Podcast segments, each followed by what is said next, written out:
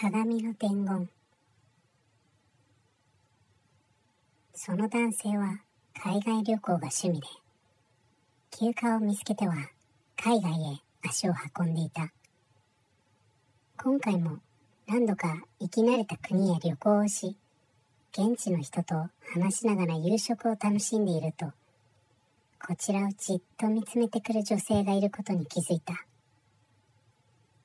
なんかやたら見られてるなそう思いながらちらちら目線を送るとその度に女性は熱い目線を絡めてくる。しかしなかなかの美人なので悪い気はしない。もしかして一目惚れされちゃったかな？そんなことはないか。そんなことを考えながらも食事を済まして店を出るとその女性が待っていた。私と一緒に来ない？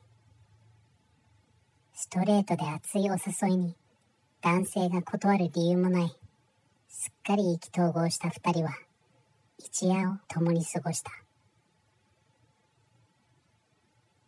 翌日目覚めてみると女性の姿はもうなかった。なんか夢みたいだったな。昨晩の甘いひとときを思い返しながら洗面所へ向かった男性は鏡を見て絶句した。そこには真っ赤な口紅でこう書かれていたのだ。エースの世界へようこそ。